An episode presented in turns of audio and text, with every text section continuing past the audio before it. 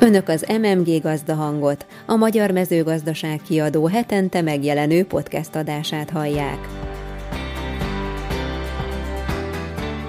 Minden héten szerdán jelentkezünk az elmúlt hét legfontosabb híreivel a mezőgazdaság területéről.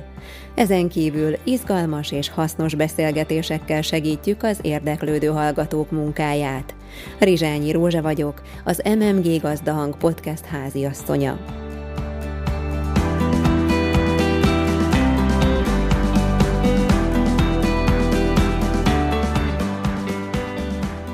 Mai adásunk tartalma.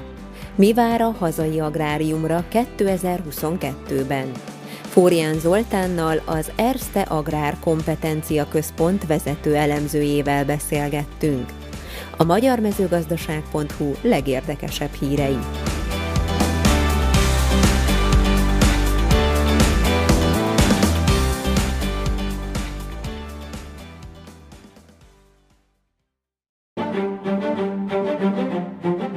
Tartósan emelkedő költségek és hullámzó kibocsátási árak között kell megtalálni a nyereséges működés kereteit az agrárium idei évében. Mire érdemes figyelni, mihez fontos alkalmazkodni, és milyen képességeket érdemes erősíteni a mezőgazdaságban tevékenykedőknek.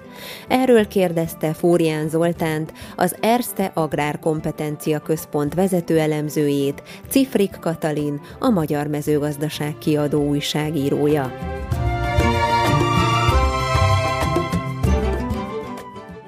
Milyenek az agrárium kilátásai a 2022-es évben? Erről fogunk beszélgetni Fórián Zoltánnal, az ESZTE Agrár Kompetencia Központ vezető elemzőjével.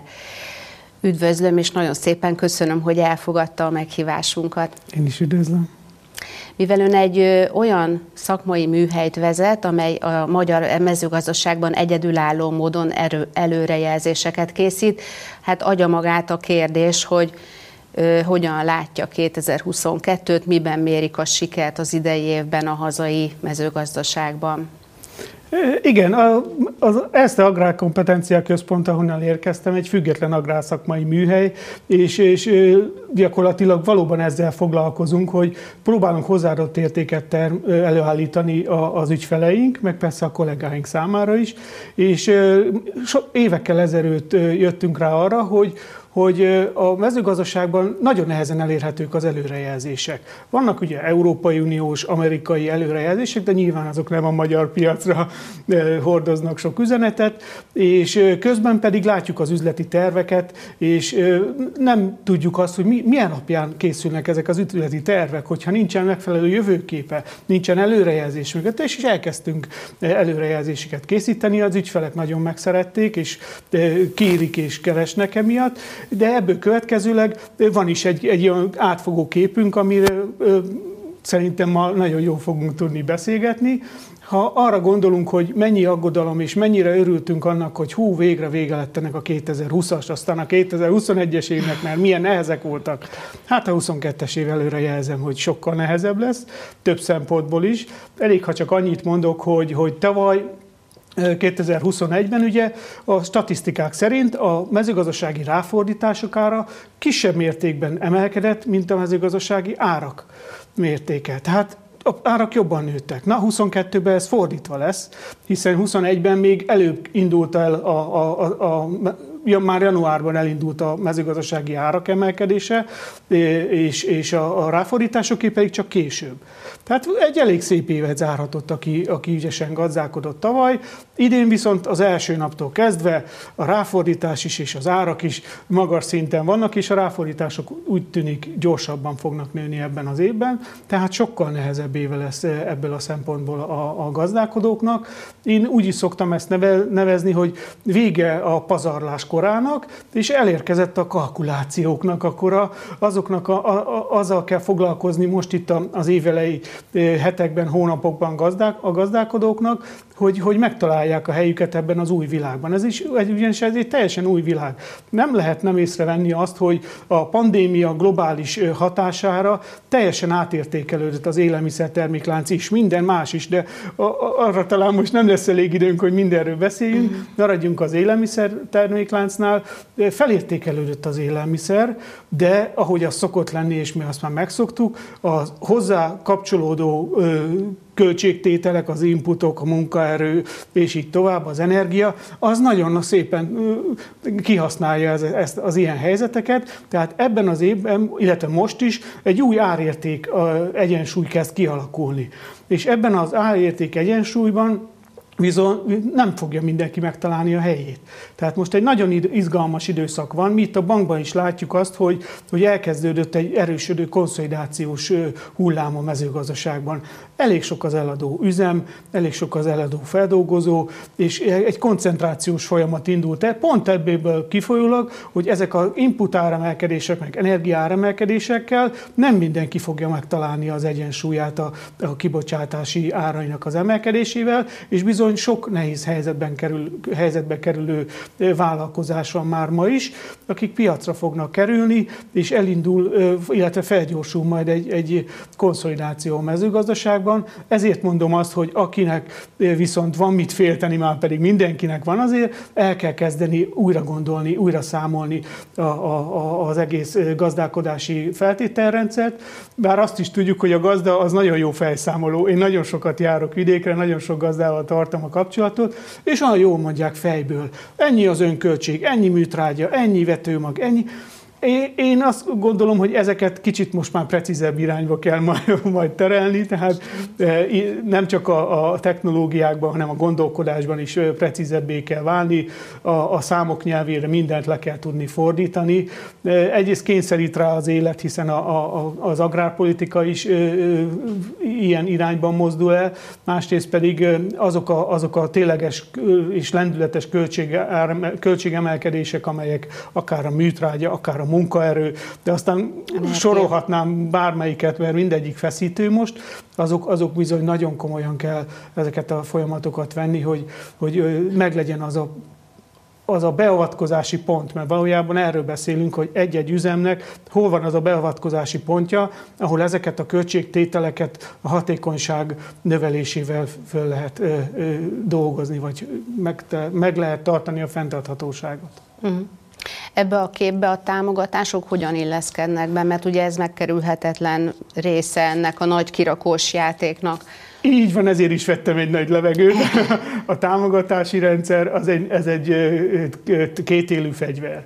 Ugye az az éle erősebb persze, amely támogatja, finanszírozza a mezőgazdaságot, de, de vegyük észre azt is, hogy egy picit el is kényelmesíti, elleplez egy csomó dolgot a, a, az érkező támogatás, de, de azt gondolom, hogy ebben a, a, az új környezetben, hiszen a, a közös agrárpolitika reformján is túl vagyunk, ugye e, bent van Brüsszelben már a, a stratégiai terv, amit az első fél év során nagyjából szét fognak cincálni Brüsszelbe, de közben pedig megszületett, ugye a Mikulás hozta meg a végrehajtási alaprendeleteket, ezeket, tehát most már elkezd majd köz, közvetlen formát ölteni az új közös agrárpolitika, és bizony nem ugyanaz a feltételrendszer van.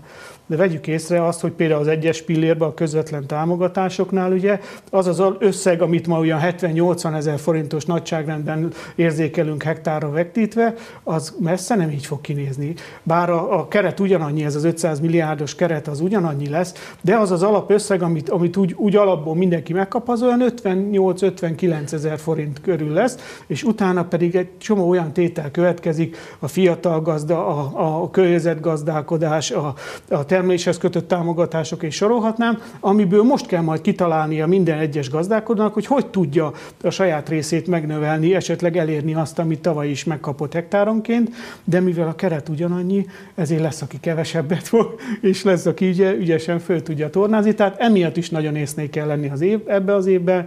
A vidékfejlesztési programban ugye a források soha nem látott mértékű, értékűek. Ez én azt gondolom, hogy, hogy egy nagyon nagy lehetőség és egy nagyon nagy kihívása a magyar agrárium számára. Most van az a pillanat, amikor mindenkinek át kell gondolni azt, hogy hogy tud ebből minél több forrást hasznosítani, annak érdekében, hogy fölgyorsuljon a hatékonyságának, a, a versenyképességének a növekedése, mert ha, ha ezt elhalasszuk, én azt most borítékolni merem, hogy ilyen lehetőség a következő ciklusban már nem lesz. Tehát most van ez az időszak. De az időszak azért is kezdtem ezzel az egész történetet, hogy mennyire nehéz lesz ez az év, mert itt azért egyszerre kell mindent átgondolni. Tehát ugye közben elkezdtek a kamatok menni, kifutott a legtöbb támogatott program a, a hitelpiacról, magasabb költségekkel kalkulálunk a, a beruházásoknál, még ha most meg is jelent ugye szerencsésen a rendelet, amely a, a pályázóknak lehetővé teszi, hogy a költségmódosításokat érvényesítsék a támogatás során. De minden egyszerre, most kell egyszerre átgondolni a, a, az egész folyamatot, és akkor még nem is beszéltem arról, hogy eddig csak a növényeinkkel foglalkoztunk, meg az állatainkkal, de elfeledkeztünk az termőföldről. Uh-huh. És azt gondolom, hogy ez az az időszak, amikor mindenkinek, főleg a nitrogén műtrágya témájában összefüggésben el kell kezdeni a, a talaj egészségével is foglalkozni, a talaj termőképességével foglalkozni, mert ez az, ami fenntarthatóvá fogja tudni tenni az egész gazdálkodásunkat, de elnézést a nagy csapongásért, visszakanyarodom a, a, az eredeti kérdés, ez a támogatási rendszer nem hagy minket cserben. Tehát a támogatási rendszerre ezután is nagyon komolyan lehet építeni a mezőgazdaságban, ez egy nagyon erős eh, eh, bázis a, a, a, annak, hogy eh, fejlődni tudjon a mezőgazdaság. Ugye most már tíz éves távlatban, éppen tíz éve, hogy, hogy a mezőgazdasági kibocsátás folyamatosan e, tud folyóáron emelkedni. Ennek nagyon fontos e, támogatója az, hogy ilyen nagy forrás e, tömeg áramlik a mezőgazdaságban. Ez javítja a finanszírozhatóságát, mert nem titok az, hogy a, a bankok is nagyon akkor kezdtek el jobban érdeklődni a mezőgazdaság iránt, amikor észrevették, hogy ugye itt alacsony a csődráta, itt magasak a támogatások, tehát mindig van nagy pénzáram a, a, a, a gazdálkodók körül, és hogy ezek bizony jó hitel visszafizetők. Tehát ezt azért hozzá kell tenni, hogy a gazda az nagyon jó banki partner, tisztességesen, komolyan veszi a bankkal való kapcsolatát, és egyébként pedig, ha már ezt a gondolatot megnyitottam, azzal le is zárom, hogy, hogy míg régebben azért komoly ellentéteket látunk. Úgy haragudtak egymásra, tehát a, az öltönyös banká, bankos meg a, meg a, a gazda azért, azért nem nagyon szerették egymást, ez gyökeresen megváltozott. Tényleg? Gyökeresen megváltozott. Én minden nap ott vagyok, tehát látom, hogy ma már egészen komolyan támaszkodnak a, a, a, a bankosnak a, a, a, a piaci ismeretére, a pénzügyi ismereteire, és a, a mi esetünkben egészen komoly stratégiai megbeszéléseket tudunk folytatni.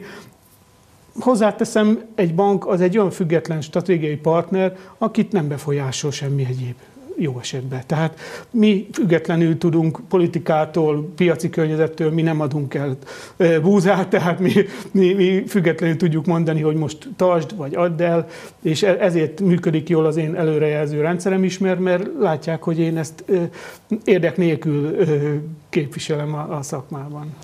És hogyan működik ez az előrejelzés, tehát aki erre igényt tart, az egyedileg kérheti, vagy pedig publikálják valahol rendszeresen? Van egy havi előrejelző kiadványunk ilyen elektromos újság formájában, de, de ugye egyed, rengeteg egyedi kérdés érkezik, de a technikájára kérdezett, és ez az igazán érdekes a dolognak. Én az az ember vagyok, a, a, aki, aki a pályája kezdete óta, ez több mint 30 év, megadatott nekem, hogy az egész globális agrárgazdasággal tudtam foglalkozni. Uh-huh. Tehát már az agrárgazdasági kutatóban, ahol először dolgoztam az egyetem után, ott is már globális kitekint, nem szakosodtam se növényre, se állatra, hanem mindenről volt képem, aztán a bankrendszerben, a tanácsadóiparban is mindig ezzel tudtam foglalkozni, és rájöttem arra, hogy ez az a kép, amire szüksége van, arra a segítség, amire szüksége van a gazdálkodónak. Ő operatíve vezeti az üzemét, nyilván maga korlátai, vannak korlátai, hogy meddig tud információszerzésbe elnyúlni,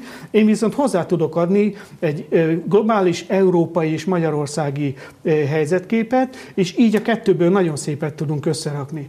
És én mindig is azt hirdettem, hogy, hogy, hogy nem szeretem azt, amikor, amikor nagyon könnyelműen azt mondják, hogy ó, kiszámíthatatlan mert hogy olyan zavarosak a viszonyok. Ezt most nagyon gyakran halljuk, hogy semmi nem lehet előre igen, igen. Azért gondolják ezt, mert nem fordítanak elég energiát arra, hogy áttekintsék a folyamatokat. Én viszont nagyon sok energiát fordítok arra, hogy értsem meg azt, hogy mi történik. A kínaiak mit csinálnak, miért tesznek kevesebb sertéshúst, most csak egy példát mondok, mi történik az amerikai szektorban, és összeáll belőle egy kép, amiből bizony lehet előrejelzést tenni.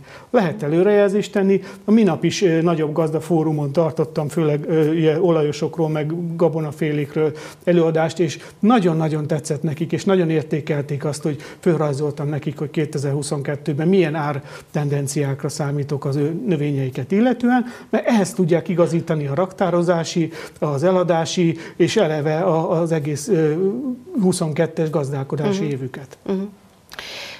Egyébként én nagyon sokszor tapasztaltam tavaly, hogy az árak, mind az input árak, mind a terményárak őszintén meglepték magukat a gazdálkodókat is. Tehát terményárakra is mondták azt, hogy hát ezt aztán nem gondoltuk volna.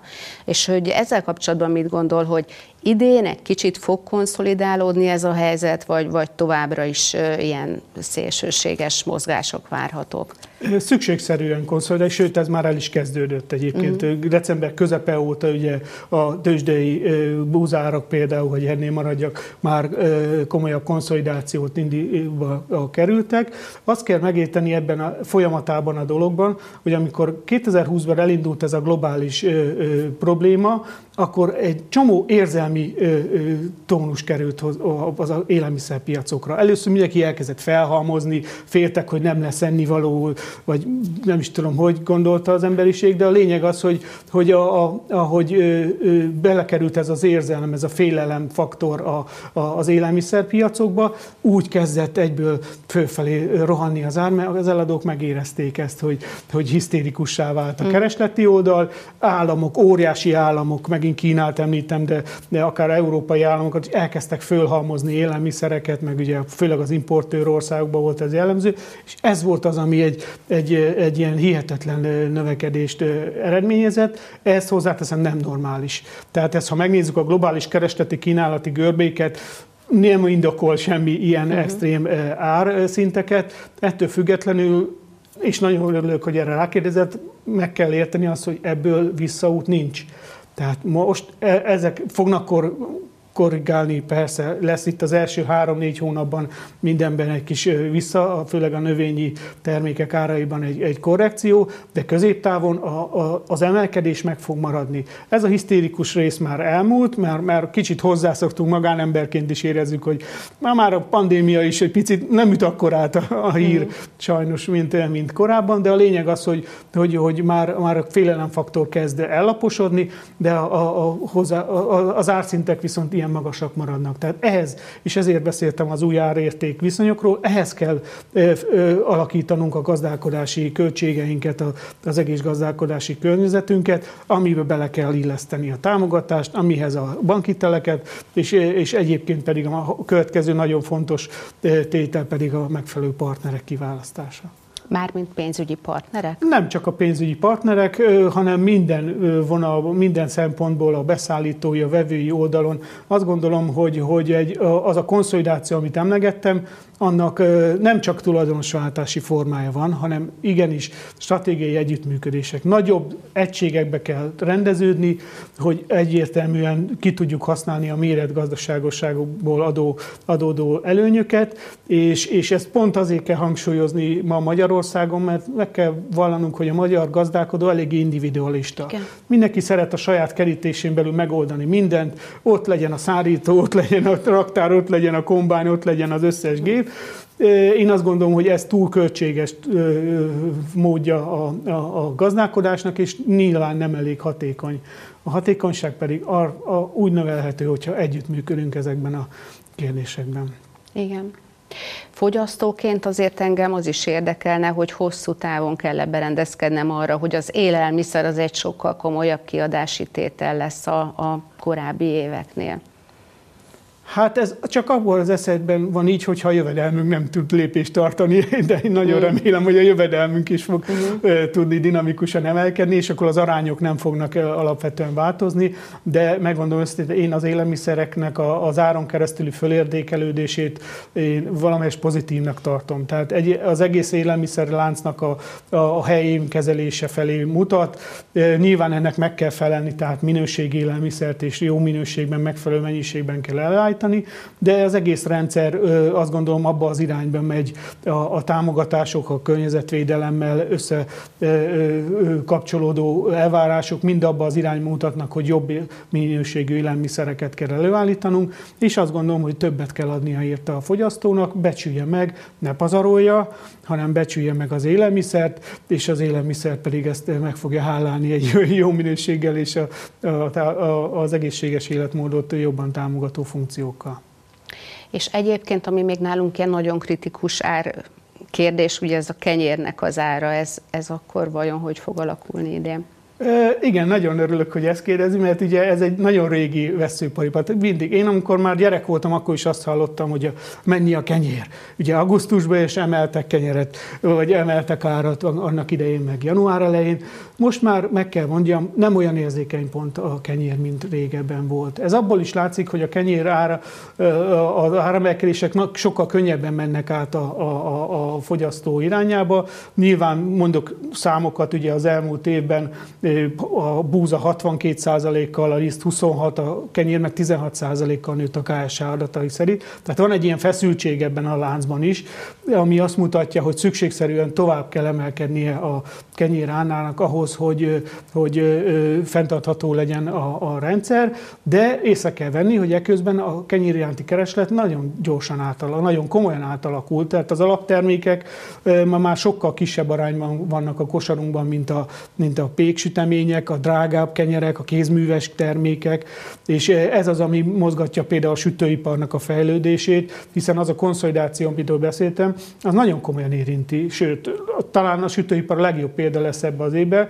hogy egy nagyon komoly szűkülése lesz a sütőipari vállalkozásnak a vállalkozásom szerint. A nagy cégek, akik fejlesztenek, nagy kapacitásokat építenek, azok javítani fognak, és javítani fognak pozíciókon a kézművesek is. Nagyon népszerűek a, a jó minőségű legendákat áruló, tehát ö, olyan hozzáadott értékkel rendelkező kézműves péksütemények és kenyerek, amelyek, amelyek ma már horrorisztikus árakba kerülnek, mégis nagyon komoly a kereslet, középről fog, a középső rétege fog a sütőiparnak például be, lecsökkenni a vállalkozások száma, mert ők a kettő között nem találják meg a, a helyüket, de ettől függetlenül az alapkérdés az, hogy a, a kenyérnek az ára az emelkedni fog ebben az évben is.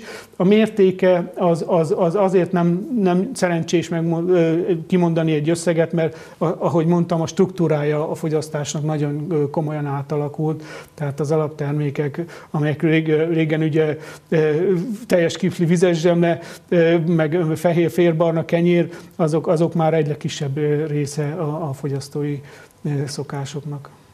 Nagyon szépen köszönöm. Hát szerintem tudnánk még beszélgetni Bizony. nagyon sokat, de köszönjük, hogy eljött. Nagyon szívesen. Podcast adásunk második részében a magyarmezőgazdaság.hu hírei közül válogattunk. Érdekességeink a nagyvilágból. A napraforgók titkos mintázata az asszály elleni svéd. Megcsalják a párjukat, de legalább védik a fiókákat. Sertés helyett krokodil a tányéron. Nem a reggeli a nap legfontosabb étkezése.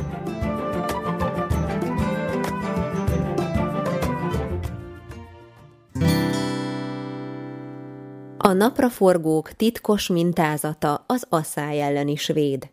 Külföldi egyetem kutatói a napraforgó UV-fény alatti vizsgálata során megállapították, hogy azok a molekulák, amelyek az UV mintázatért felelősek, segítenek a növénynek elviselni a szárosságot és a hőséget.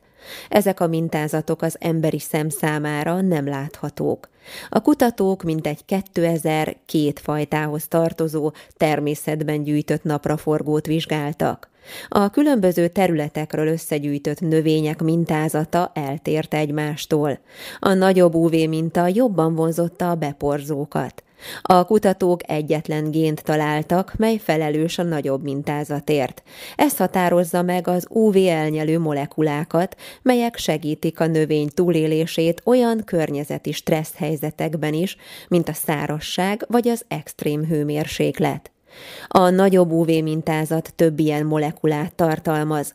Ez a felismerés pedig segíthet abban, hogyan lehet a megporzást elősegíteni, amivel nőhetnek a terméshozamok. A kutatási eredménynek köszönhetően pedig a későbbiekben olyan fajtákat alkalmazhatunk, amik mintázatuknál fogva jobban tűrik a szárasságot. Megcsalják a párjukat, de legalább védik a fiókákat. Egy nemzetközi kutatócsoport azt vizsgálta, hogy az általában párban élő madarak hogyan viselkednek, ha olyan veszéllyel kerülnek szembe, melynek elhárításához több egyedre van szükség. Ehhez kormos légykapókat figyeltek meg, mely egy Európában elterjedt vonulófaj. A tudósok többször is megfigyelték, hogy a hímek csapatostul támadtak rá a ragadozókra, ami azért érdekes jelenség, mert ritkán látni párban élő madarakat csoportos viselkedésre. A kutatás során odukat helyeztek ki, amikbe beköltöztek a kormos légykapópárok. Szaporodásuk után kitömött ragadozókat helyeztek az oduk közelébe, csak hogy a csoportos védekezés során a hímek gyakran párosodtak a többi közelben lévő tojóval is. Ennek eredményeképp a fészkekben fejlődő fiókák nem egy hímtől származtak. A kutatóknak az is feltűnt, hogy a hímek meg tudják állapítani, melyek azok a fészkek, ahol utódaik találhatók, és a ragadozók megjelenésekor csak azokat a fészkeket védték. A kutatók azt is bizonyították, hogy a szeretőiknek is ugyanúgy segítettek etetni a fiókákat, mint a saját párjuknak. Sertés helyett krokodil a tányéron. Tájföldön már annyira megnőtt a sertéshús ára a sertéspestis járvány miatt, hogy helyette inkább krokodilt vesznek az emberek a piacon. A sertéshús tájföldön kilónként közel 2000 forintnak megfelelő összegbe kerül, a krokodilhús ennek viszont csak a fele. A hüllőhús nem csak olcsóbb és ízletesebb, hanem viszonylag zsírmentes és tele van fehérjével. A növekvő kereslet kielégítéséért már több krokodilfarm tulajdonos az export helyett a belföldi piacra pozícionálja termékeit. Az ínyencek szerint a farok felső része a legnépszerűbb és legfinomabb darab. Íze a baromfi húséhoz hasonló. De már Japánban is zajlanak felmérések a krokodilhús elfogadtatására. Oszaka város külterületén például már krokodilpogácsákat és kroketteket szolgáltak fel ebédre egy akció keretében. A krokodilhús ára jelenleg a sertés és marhahús közé esik Japánban. Nem a reggeli a nap legfontosabb étkezése.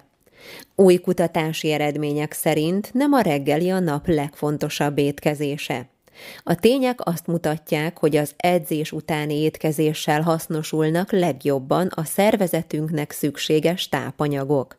Tehát nem a reggeli karcsúsítja az embert, hanem a testmozgás utáni lecsökkentett szénhidrát bevitel. Azonban nem csak a kenyér és a tészta az igazi szénhidrátbomba. Az olajokban, a babban, a lencsében és a zabban is jócskán találhatók, vagyis olyan élelmiszerekben, amik egészségesnek számítanak. De nem csak az számít, hogy mit, hanem hogy mikor eszünk. Gyakran hallani, hogy az este 6 óra utáni szénhidrátfogyasztás zsírfelhalmozódást eredményez. Ez azonban nem egészen igaz. Ehelyett sokkal inkább a nap folyamán választott ételek és táplálkozási szokások számítanak. Például, akik hat után edzenek, nekik az egészséges és kiegyensúlyozott tápláló szénhidrátokat tartalmazó vacsora ajánlott. A műsor az Emberi Erőforrások Minisztériuma és a Petőfi Kulturális Ügynökség támogatásával készült. Borbé családi pincészet. A mai adást Borbé Tamás, az évbor termelője támogatta. Az MMG Gazdahang és a Magyar Mezőgazdaság kiadó minden munkatársa nevében köszönöm, hogy velünk tartottak. Bízunk benne, hogy ma is sok új és érdekes információt hallottak tőlünk. Ha tetszett önöknek mai műsorunk, kérjük iratkozzanak fel podcast csatornánkra. Értékeljenek bennünket öt csillaggal, és adják tovább jó hírünket másoknak is. Hallgassanak bennünket jövő szerdán is. Két adás között pedig keressék fel a magyarmezőgazdaság.hu hírportált, hogy további híreinkről is értesülhessenek. Eredményes és szép napot kívánnak a podcast szerkesztői Halmos B. Ágnes és Mizsei Károly, a főszerkesztő Práger Ádám, és jó magam, a podcast háziasszonya Rizsányi Rózsa.